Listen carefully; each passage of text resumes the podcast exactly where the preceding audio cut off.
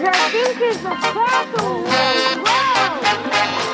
is Comics Catch Up.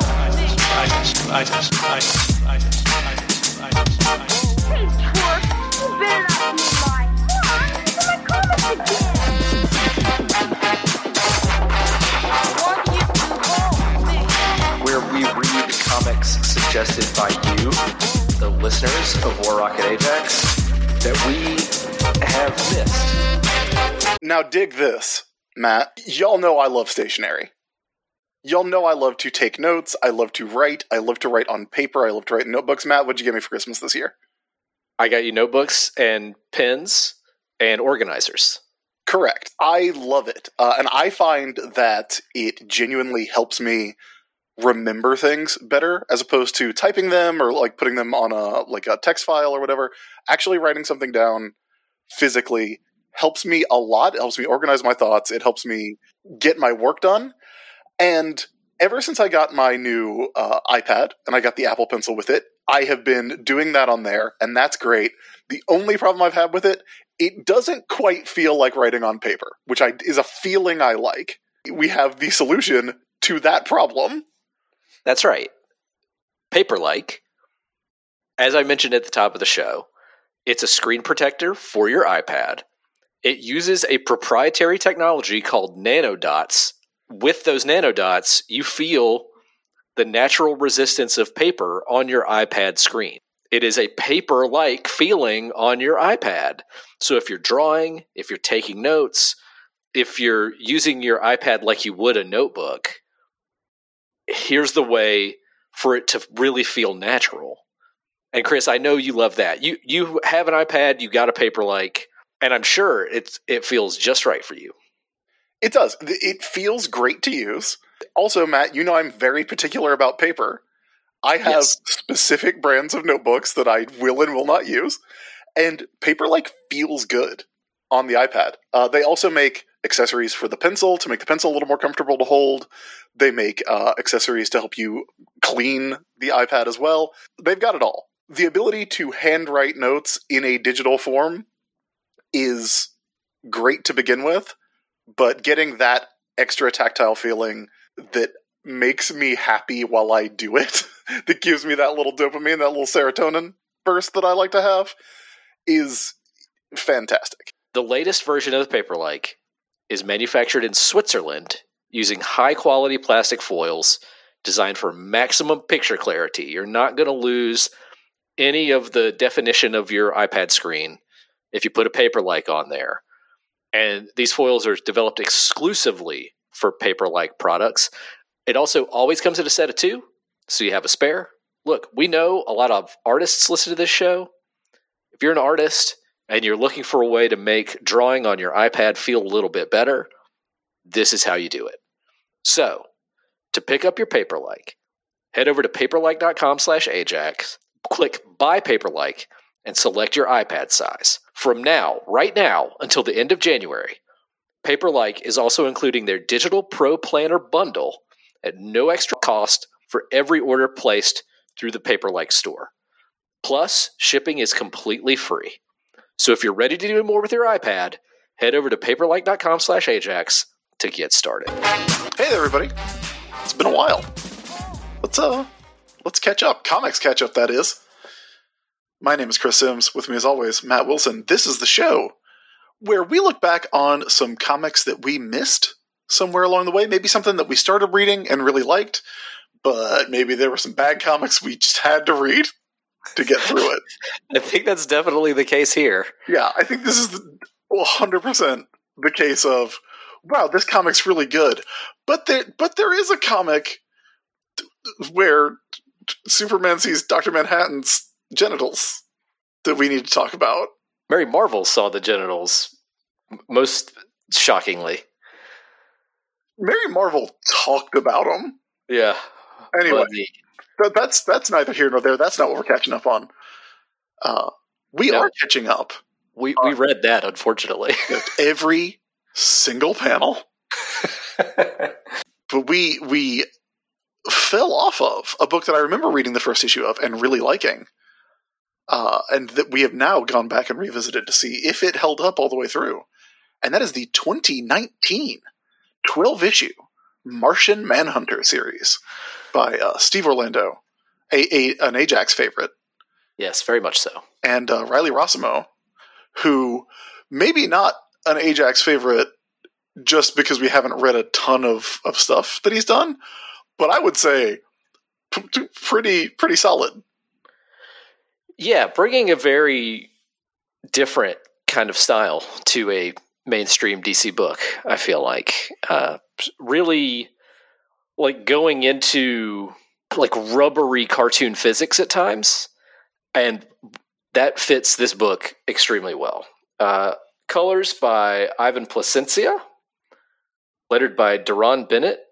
Uh, that's that's the full credits for this Martian Manhunter series, uh, which in the trade paperback is known as Martian Manhunter Identity, which I do think pegs the theme of this 12 issue miniseries pretty well. Yeah. Where do you want to start with this, Matt? Well, uh, let's start here. I put out the call on Twitter for some suggestions of LGBTQ plus comics that we could read for Comics Catch Up this month, the month of June. It is Pride Pride Month. Month, yeah. And we got some really great suggestions. This was one of them. As as we mentioned, it's written by Steve Orlando, one of the most well, I don't know if I would say most prominent gay writers in comics, but like does not hide his sexuality in his writing. Famously wrote the Midnighter series for DC, uh, which is really good. Yeah, I was unaware that Steve Orlando was gay. Like, literally until just now, Matt. And in retrospect, I the, the, the signs were there.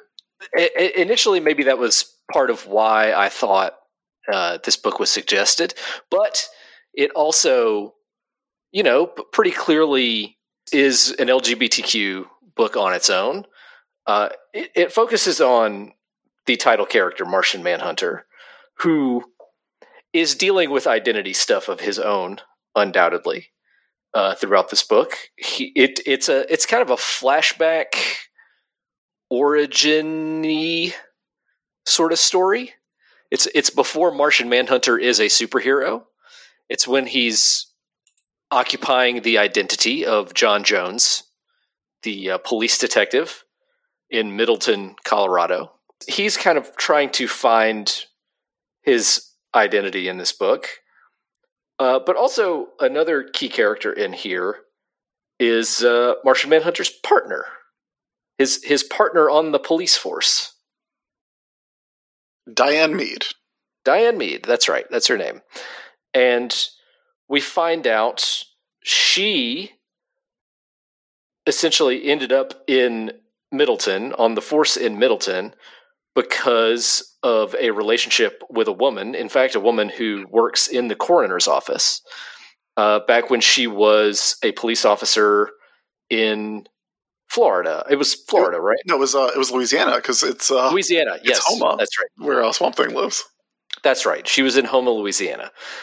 And uh, yeah, her sexuality becomes uh, kind of a key plot point in this book because the whole notion of this, the whole backstory of this is she discovers that her partner, John Jones, is a Martian and learns about his identity while he simultaneously learns about her identity and uh, and what brought her here.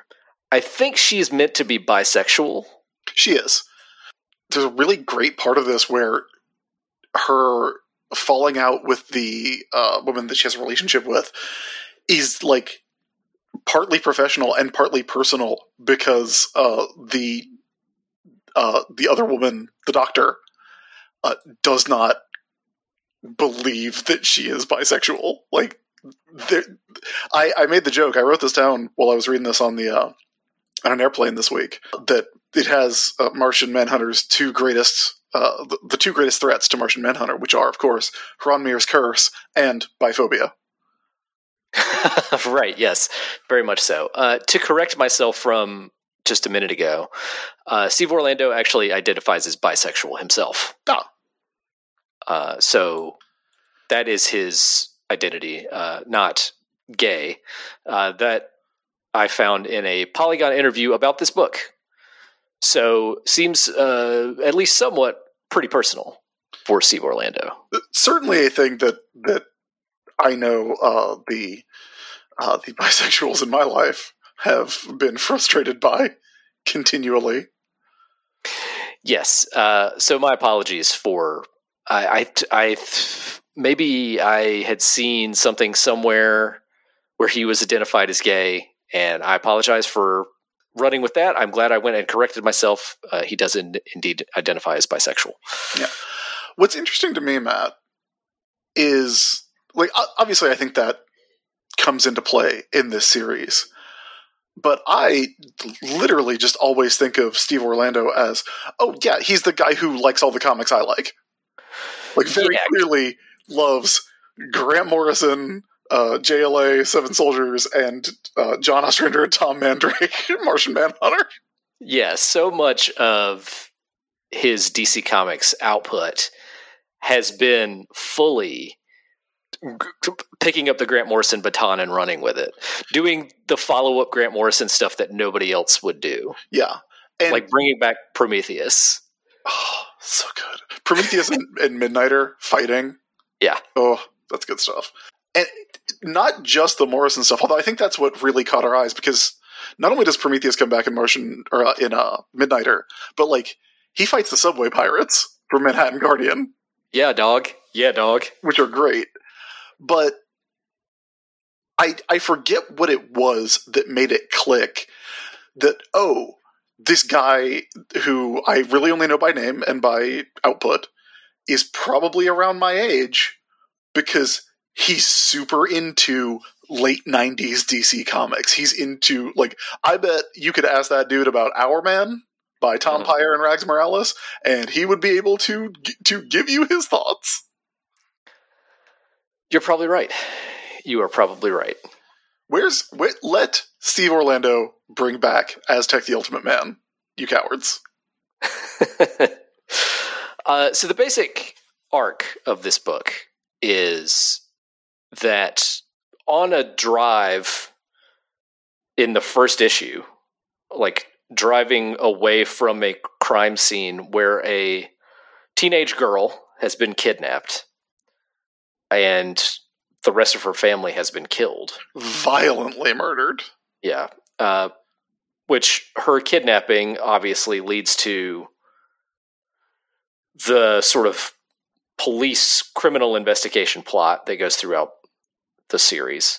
But on the drive back from that, Martian Manhunter essentially has a vivid flashback that uh, leads him to crash the car. Like he he sort of loses his mental acuity. He thinks he sees his daughter in the road, his daughter from back on Mars, and he crashes the car. The car bursts into flames, and he is revealed as Martian Manhunter to Diane, and that leads to several issues of Diane and who she thought was her partner uh, telling each other their backstory and what they're all about uh, till they get to the point where they kind of understand each other and can work together to to locate uh, this young girl Ashley. That that is a huge huge part of this book,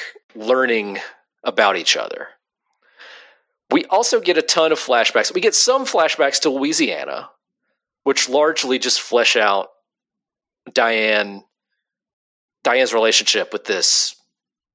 Uh, I th- she's a coroner, right? She is. She is a medical examiner, and that's what okay. ends up getting him in trouble because she Diane's a cop, and she's been having a secret uh, relationship with the coroner, whose job it is to provide evidence on her investigations. Yeah, that that proves to be a conflict of interest. Yeah, it is. It is.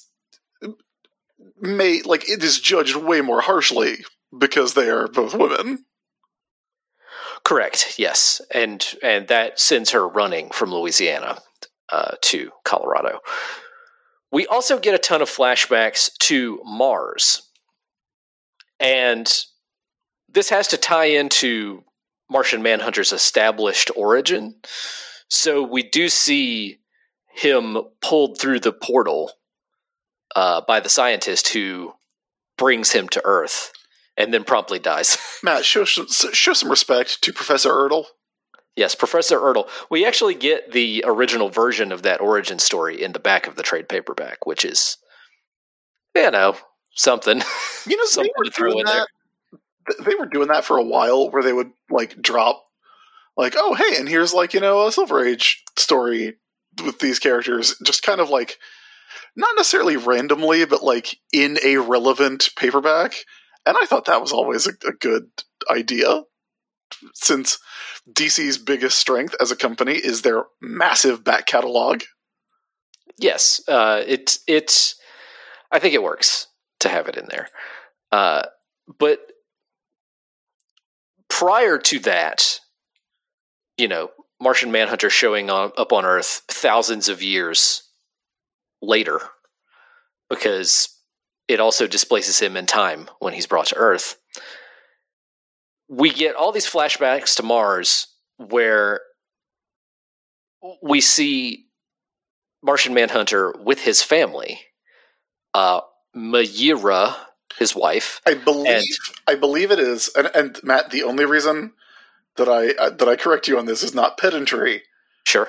but because I really like the running gag, never addressed in the comics, that all Martians just have regular Earth people names, just spelled all fucked up.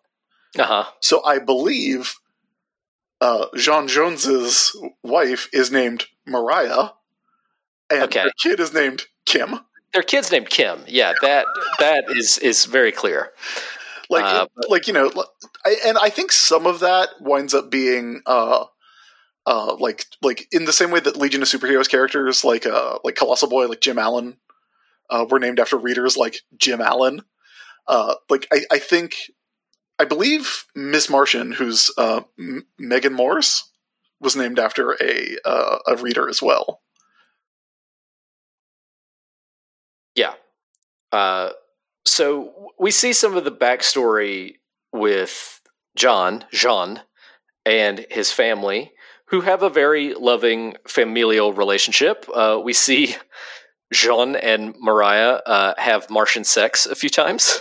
we a couple times Yeah. hey everybody martian manhunter fox uh, don't he? And and it happens on panel because it is essentially a melding of their bodies completely. Yeah, it it it is very much the uh, sex that makes sense for creatures who do not have a set physical form and are also telepathic. Mhm. Which is that they basically merge. Like their their whole thing is that they it they hit their uh, climax. They hit their all time high. Uh, to to quote a James Bond theme song, uh, and they yell "we," which I thought was not like we like we, but like we as in us, like like like we are now one thing, which I think is fun. They come together into a "we," not a Nintendo Wii. They, do what, Matt? They come together into a. Right? Yeah, yeah, yeah, yeah. Just wanted to make sure I caught that. Uh, t- look, am I wrong? You are in no sense, in fact, are you incorrect? So, uh, Jean on Mars is a fairly powerful figure. He's a, a manhunter. He has that title, and uh, he is a a revered figure, which uh, makes it weird that he's like pretty corrupt. I don't know how revered he is by the general public because we really only get that side of it through like, like uh, Kim keeps talking about like you know yeah you're the you're the greatest chief manhunter ever. I think he is meant to be the chief manhunter, which is yeah, he's, he's he's the head Martian in charge. The the HMIC yes, uh, but Matt, it turns out ACAB. Right? Yeah, because I try. Unfortunately, AMAB is a different acronym. and it's not all Martians. It's just it's just well, I guess all manhunters. Well, it was going to be MHAB. This I is what I ended up on. So that, but Manhunter does isn't actually two words. It wasn't working. I wish it was. I'm sorry, everybody. All Uh, Martian Manhunters are bastards. Yeah, a lot is going on on Mars at this point in time. Uh, the curse that is killing everybody is ravaging the planet. yeah, and that's a uh, that is a John Ostrander, Tom Mandrake uh, thing, which is H'ronmeer's curse, which is a mental, uh, a telepathically transmitted mimetic disease that causes you to burst into flames. I don't think it was a a like uh, mimetic thing in the '90s series, but it here it is presented as it's the idea that you could spontaneously combust that once you get it into your head and enough people believe it, it's real. Yeah. Yeah, and and by being part of a shared thought space, you're more likely to have it happen. Yeah. So Jean has walled off his and his family's thought space, and he has essentially contracted organized criminals to help him do that. So he keeps them under the radar in the Martian legal system to protect his family. Yeah. He is ta- basically taking bribes and doing their enforcing in exchange for like to to make his family's life better. How long this has been going on seems to be a while. a while, and you know it's it's sort of uh, morally compromises Martian Manhunter. In some ways, I think this is the weakest part of the book. That whole thing, because I think it can verge into confusing.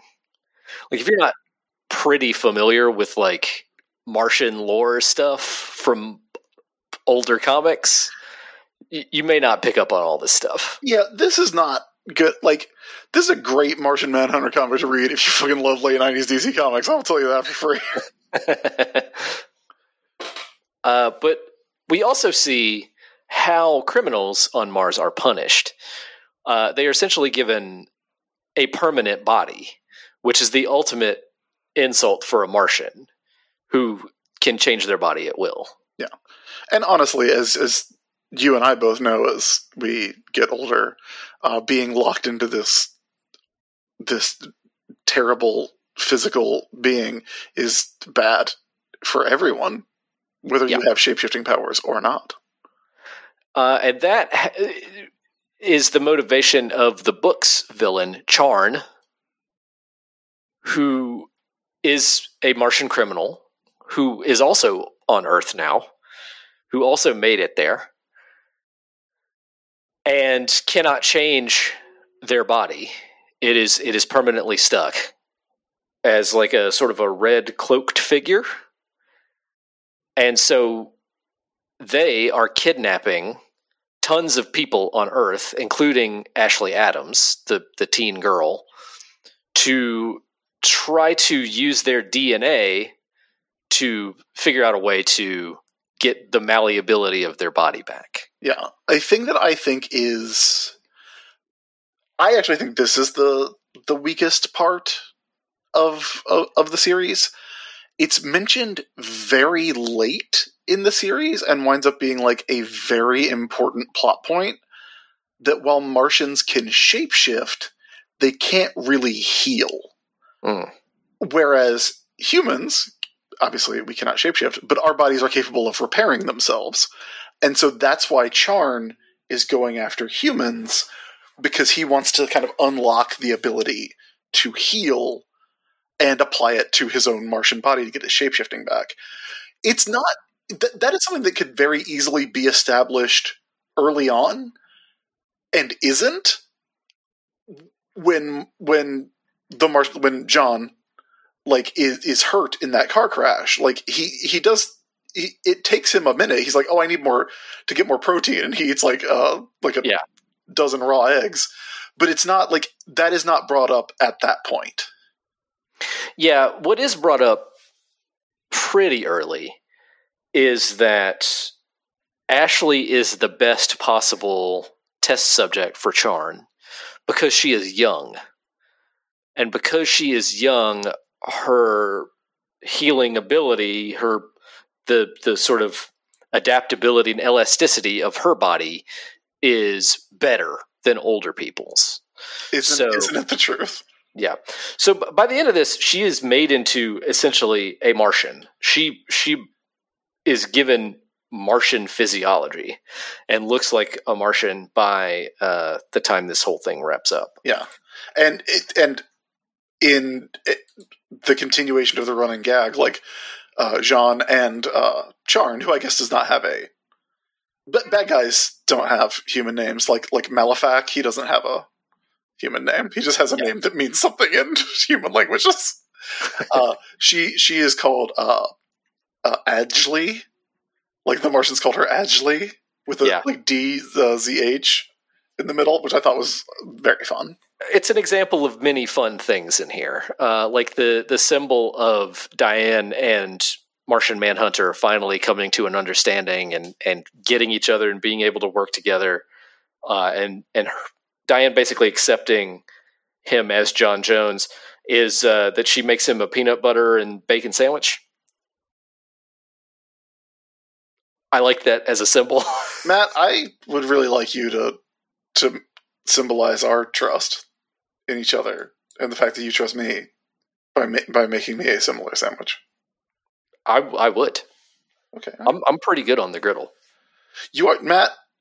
You are pretty good on the griddle. I, if I do say so myself. So th- these are the like concurrent plots of the book.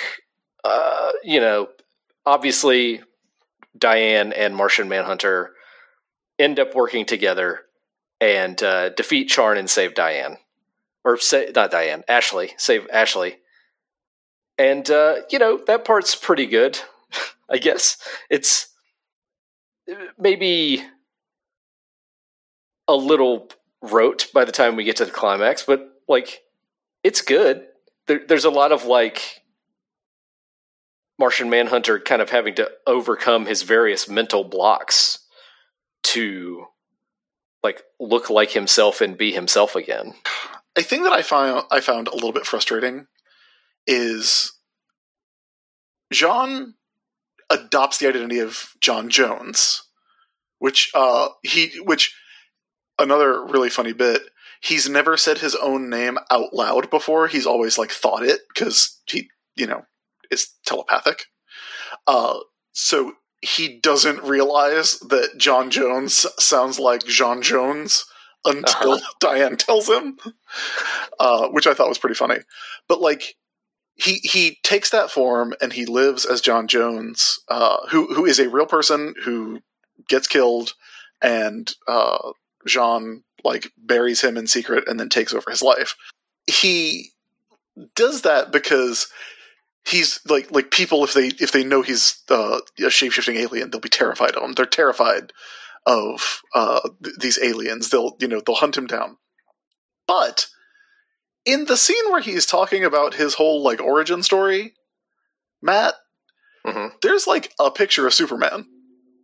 And i'm not saying it's uh the the same thing but like like I do think once Superman is out there and people know about Superman from the planet Krypton, you can probably be it like and everybody likes him.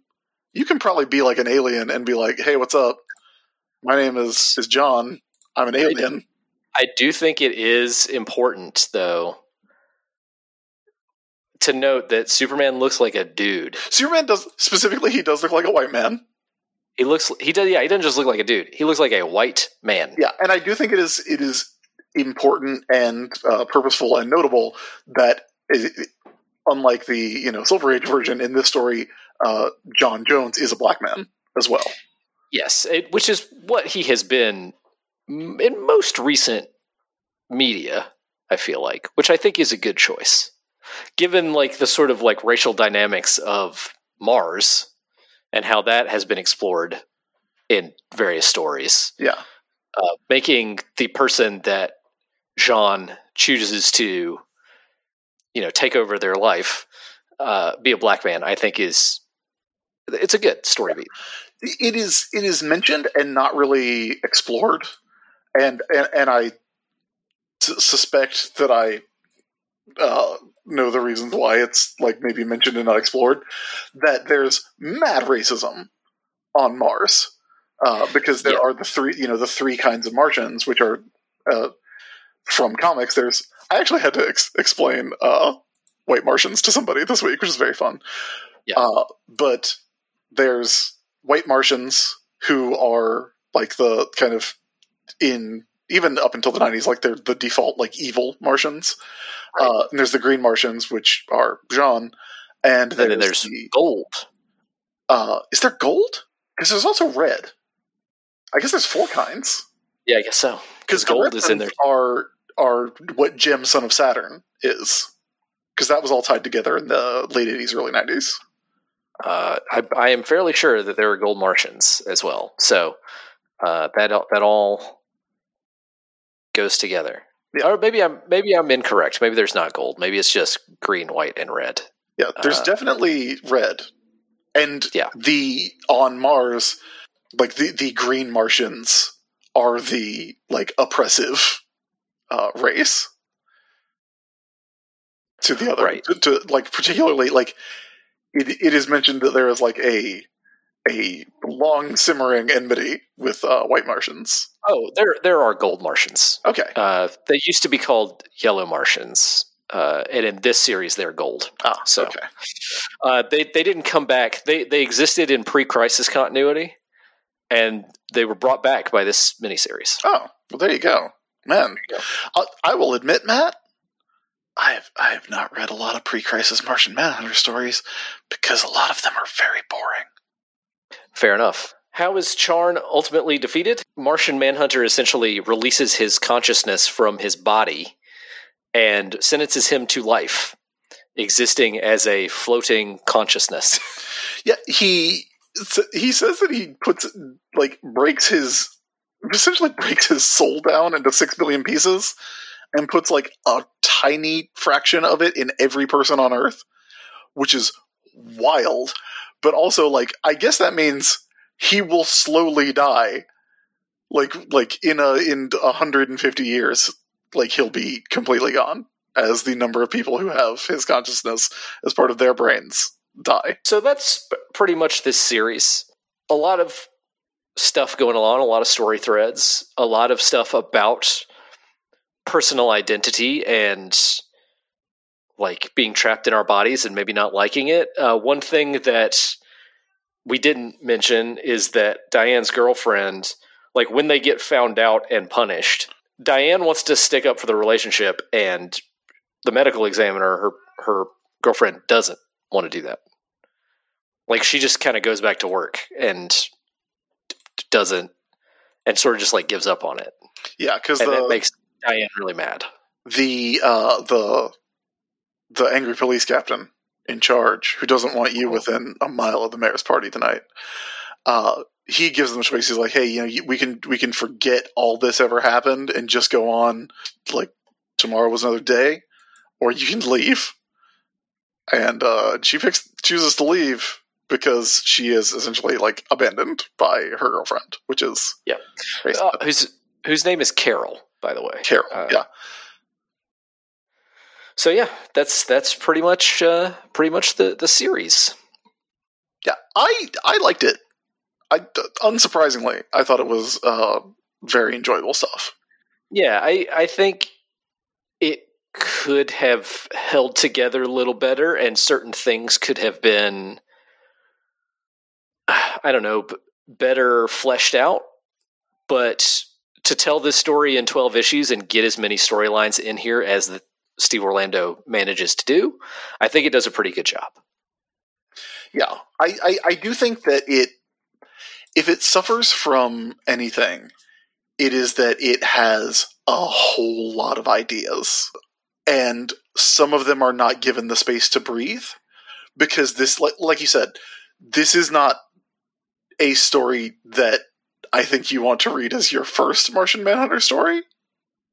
Uh, which you know is maybe what with it being uh, the first.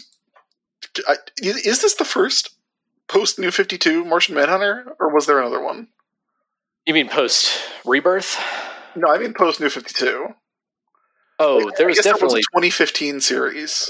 there was definitely post New Fifty Two Martian Manhunter before this. Yeah. Remember when Martian Manhunter used to be in Stormwatch. I do remember that. Yes. Yeah, there was a uh, a uh, Robbie Williams series that I that I also read at least one issue of because I'm looking at it now, and I definitely read this. Uh, and then I did not read any of the rest of it. Uh, but yeah, like for for it being for for it saying Martian Manhunter number one and ostensibly being an origin story, it's pretty complex. Yeah, and you know the really hard part, the the the part that is kind of like amazingly pulled off here, is that all of these various ideas and storylines end up kind of working together thematically. Yeah, yeah, it it, it all it, it's all definitely unified thematically. because ultimately it comes down to this Martian Manhunter learns to accept his mistakes and accept who he is. Diane learns to accept who she is, and they learn to accept each other so they can work together to take down Charn. The problem with Charn is that I guess Charn is a he. I believe referred to as such in the comic. Yep. Charn cannot accept who they are. And that's the problem. That's what makes Charn the villain of this story. Is th- what they've become as this red Martian with a body that can't be changed. They can't accept that this is what they have become, and they've spent hundreds, if not thousands, of years not accepting themselves. Yeah, and and the thing that I, I think is interesting and well done about this is that John is not without sympathy for Charn because Charn was uh, uh Mars was planning to terraform Earth, uh, Thulicandra, as they Right, they yeah. call it, uh, and so they had like prisoners essentially used as slave labor that they brought to Earth to do the menial labor, and then when Martian society collapsed because everybody caught on fire and died, uh, they just left him there. And he was one of them. Yeah. And he mentions at one point, he's like, Yeah, I watched everybody else literally tear their bodies apart because they went insane from not being able to to shapeshift anymore. It is an interesting setup because it never like absolves Charn of the horrible thing that he's been doing. But it's it's also like it, it ties in really well with the idea of John Jones running away from his past in, in a way that like Charn is kind of trapped in the past, which I thought was really good. All right, Chris, let's rank the 2018 2019 Martian Manhunter series. Yeah. I feel like we barely talked about the art, which is pretty fantastic. Uh, Yeah, it's it's just good.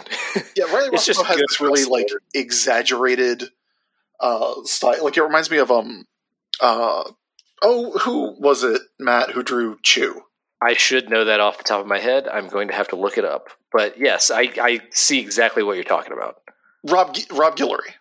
Rob Guillory, yes. Yeah, it- Very similar style. Yeah. That exaggeration, like I kept looking at Diane, who has this amazing, like almost- Diane's hair, incredible. it's like it, it's almost a Johnny Bravo, and I kept like wondering what would what would she look like if like uh, I don't know Ron Frenz. It was, uh, but he does a fantastic job with like uh, the shapeshifting stuff, like the kind of like unfamiliar body stuff. Uh, Kim is adorable. Kim's just a little green blob because because she hasn't picked her her uh, permanent social form yet. And also, I think uh, Riley Rossmo does an incredible job of depicting these three different versions, or four, I guess, different versions of Jean, which is his like private form that he has around his family, his social form, which is what he wears when he's out and about, which is essentially his manhunter uniform with Right. big red X and like blue shoulders. Uh, then obviously John Jones, and then when John kind of embraces, like he goes and like conquers his own shame over his past, he gets us a fourth form, which is Martian Manhunter as we know him with the cape. Yeah, it's it's his actualized self. Yeah, which I think like I thought the idea of Superman really could have been brought up there and wasn't, but uh, but it, Yeah. visually I think it works extremely well. Let me ask you a question, but before we get to fully ranking, because you brought up the design of Diane here, and the art, I feel like really plays into me making this connection. Did at any point reading this, did you think RoboCop? Yes, yes, hundred percent. Because Jean absolutely has a Murphy kind of thing going on Mhm. in this, and Diane is so much like Lewis from RoboCop. Yeah, there's a I mean, look. To be fair, I think about RoboCop most of the time Sure. in general, but yeah, I think you're. Uh, if if not, it had to be in the discussion. Like it, it Because- almost had to be. I watched a video recently. Uh, Was, was But- the video for the movie RoboCop? it was an examination of the movie RoboCop. On the regular Ajax show, I've recently mentioned uh, Maggie Mae Fish, who is a YouTuber whose videos I've watched some recently. And in her video about RoboCop, one, Maggie Mae Fish makes the argument that RoboCop may in fact be a gay icon, which is a really interesting read of RoboCop. She also talks extensively about how revolutionary character Lewis is, because Lewis is a woman on the police force who is Murphy's partner, and there is no sense of romantic entanglement between Murphy and Lewis at any point in that movie. Lewis is just Murphy's equal. Yeah, She's his friend and his equal. And that's what Diane feels like in this. yeah. It it never feels like Diane and John are going to get together. Yeah. which I, which And I they do appreciate. and that's not their relationship. And you can have that kind of relationship and at no point is does does Jean or Murphy bring up anything about Diane or Lewis being lesser than because of their gender. They're just their partner. They're just equals. They trust each other. And they have to, when trust is lost, they have to regain that trust. It's good.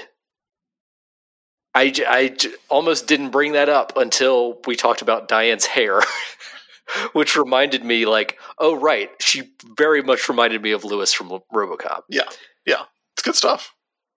Very good stuff. The book is not without its its flaws. I th- you know I think we covered that. Like overall, is d- do I recommend it? Absolutely. I think it's really fun. Um, Yeah, I mean, I, I think the flaw is probably it may be trying to do too much. yeah, but I'd absolutely prefer that than not doing enough or or relying on lazy or hack hackish ideas. I don't think any of the ideas in this are hackish. They're really interesting. There's just not enough room to explore them all. it certainly doesn't feel like uh, Orlando or Rossmo are holding back at any point in this. Definitely not. Definitely not. Uh, High energy. If, if it, it like like I said, if anything, there's too there, there's maybe too much going on. Like I really like the art, but on certain pages where like so much is trying to be conveyed in a single page, you could call it possibly busy. Yeah, there were pages that I was tripped up by the layout, and I am someone with a lot of experience reading comic books. Yeah, Rossmo is definitely trying to do. Rossmo does not want to make any page just a grid. I don't think there's a single page in this whole book that's just a grid. Yeah, I, I think you might be correct. Uh, there's some splash pages, and there's well, there's a few pages that are just like rectangular bars, I guess.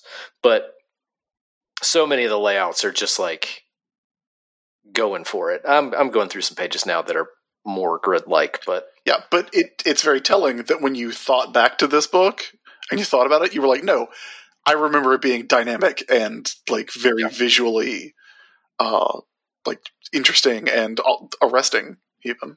Yeah, it, I, I don't know if experimental is the word, but but Rossmo's trying some some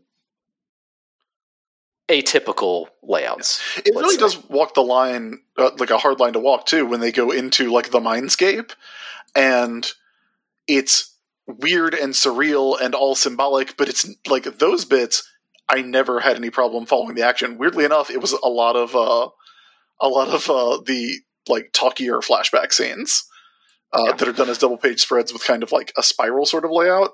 Um, th- those were hard for me to keep up with. Yeah. I, one last note, I think, before we rank this, and maybe, you know, I, I don't know if this is worth knocking the book for because it's not exactly fair to judge it on this, but the fact that it was released in 2018 and mostly came out in 2019 means it was like a year too early to be like, hey, maybe we shouldn't do a book where cops burst indoors and come in guns blazing Yeah, and they're the heroes. Yeah. It's it again i think with a lot of superhero comics that is also a bit of a hard line to walk. Like because they do exist in a like an idealized good versus evil you know uh heroes versus like criminals like like lawbreakers Well- sort of way but yeah comics code for decades said that you couldn't have corrupt cops in comics. I saw someone say that Jim Gordon is is propaganda, and I I I I disagree. I get I get how you would come to that conclusion, but I do disagree. Anyway, that's that Matt. That's a discussion for another time. Well, yes, we can have the discussion about whether the trope of the only good cop is in fact propaganda or not. But uh, Uh, d- d- what did you think about? And, and and this can be like part of our evaluation of it and our ranking. What did you think about like going in and saying like actually, John Jones was a shitty cop on Mars? Like he he was a, he was corrupt. I, I think it adds a layer to the character. I do think it makes Martian Manhunter as a character. It, it runs the risk of making Martian Manhunter less sympathetic. Yeah, like why then if if he was this way on mars why then should we be guaranteed that he will be good on earth but i you know i think it's perhaps sacrificing a bit of moral upstandingness for depth and layers as a character and i think this book does enough of the heavy lifting to bring him to that self-actualized place where it's not as much of a problem as it would be. Yeah. It definitely adds some complexity to a character that I'm not sure complexity makes him work better. Like it, it makes him a more interesting character in this book, but like my interpretation of Martian Manhunter has always been like he's like pretty like like kind of the least complicated of the Justice League in that regard. Like he's always like, you know, Martian Manhunter is the Justice League's dad in a lot of ways, I think. Yeah, or or if not dad, like he's like the team manager. He's he's like the player coach. Yeah. And and I like that position for Martian Manhunter. I I will say, and you know, I talked about the stuff about him being beholden to these Martian criminals, perhaps being the weakest part of the book. I think part of why it may be the weakest part of the book for me is because it is so tropey. Like he's he's doing it just to protect his family. I, I I'm doing it for my family. Yeah, and to be fair, we didn't talk about this bit, but like it that has a real harsh ending. Yeah, the, where- the criminals go back on their agreement. yeah, go back on their agreement and specifically say we we just wanted to see if you would sell everyone out and make sure your family saw it before they died. And then everyone dies except John. Yeah. Which is which is grim, but like a, a really like good story beat that explains like why he has so much of this like shame. It's like really solid. Uh, ranking wise, it, it's good, but I think it like I'm looking in the 600s. which is around the dead middle of the list, Yeah. which I think is probably right. And and it again, it is a top heavy list. Like like 600 is Fafhrd and the Grey Mouser, which is a Mike Mignola book. 599 is Superman Birthright, which I think both of us like a lot. 603 is Knight and Squire. That's got Jarvis Poker, the British Joker. And Yeah, six fifty is Spider Boy team up. Uh, a hell of a good amalgam story. Yeah. So d- that should give you an idea of like the area where we're looking. How do you think this compares to that issue where Buddy meets Grant? That issue, Animal Man. Uh, that issue of Animal Man is probably better. Yeah, probably. Look, I don't think Steve Orlando would disagree. I don't know. Steve Orlando, having someone that I am hundred percent sure has read that issue, might agree with me that the boots are a bit much. I, I think Steve Orlando probably reveres the issue where Buddy meets Grant. Yeah, I, w- I would if I had to guess, Matt. I would guess Steve Orlando likes that issue a lot. But you know, hey, Steve Orlando, if you happen to be listening, come on, show and talk about it. We think you're great. Yeah. Uh, sorry that I didn't totally know all the details about your sexuality earlier. Uh, okay, how do you think it stacks up against, say, Punisher Kill Crew, which is another book we caught up on? Punisher Kill Crew, it's probably better than I think so too. Punisher Kill Crew is fun, but I don't think Punisher Kill Crew it certainly isn't the big swing that I think this is. I would agree. So the only book in between those is X Men: The Mutant Massacre. Me and Masker better. Okay, so entering the list at the new number 633 is Martian Manhunter, Volume 5, uh, which is 2018, from 2018. And you said what? What is the title it's given in the in paperback? In the paperback, it is known as Identity. Which I did just spell identity, like I I D E N I T T Y because I typoed it. Identity. And that's going to do it for this comics catch up. Uh, thanks for suggesting that story, folks. Uh, I think it does fit into the category of an LGBTQ plus comic book. Certainly among books by the big publishers, uh, one of the better examples. Yeah. Um, and, and honestly, like you don't see a lot of superhero comics where people are like, "Yeah, biphobia fucking sucks." Yeah, yeah, it's really true. it rarely comes up in uh, in the pages of Green Lantern for some reason.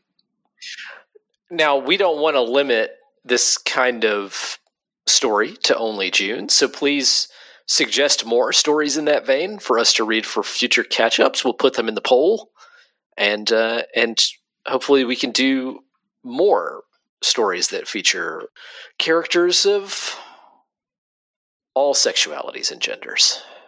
Before we get out of here, we'll let you know where you can find us online and where you can find the show. If you want to support the show, support us, uh, head over to patreon.com slash warrocketajax and kick in as little as a dollar a month to make sure that we keep doing this show every month and that we do the regular Ajax Weekly, that we do every story ever, movie fighters and snack situation. All that stuff is made possible by your support on Patreon. Also, check out uh, our website, which is warrocketajax.com, that has every episode of War Rocket Ajax dating back a very long way. Uh, you can also check out warrocketwiki.com, which has links to all kinds of stuff. It's the fan repository of all things War Rocket Ajax. They keep our lists on there. They keep tons of of very cool, very fun information about the show there. If you want to get in touch with us, you can email us at warrocketpodcast at gmail.com. You can hit us up on Tumblr at warrocketpodcast.tumblr.com. You can follow us on Twitter at warrocketpod. To find me, all you have to do is go to mattdwilson.net to find links to all my stuff, my comics, my books, and my social medias. Chris, where can people find you? Uh, people can find me by going to the-isb.com. That, my website, it has links to a bunch of stuff that I have done including podcasts and things that I have written. So uh, check uh, check them out. See you next month, everybody, with another comic. Yeah, thanks for listening. Uh, and hey, good catching up.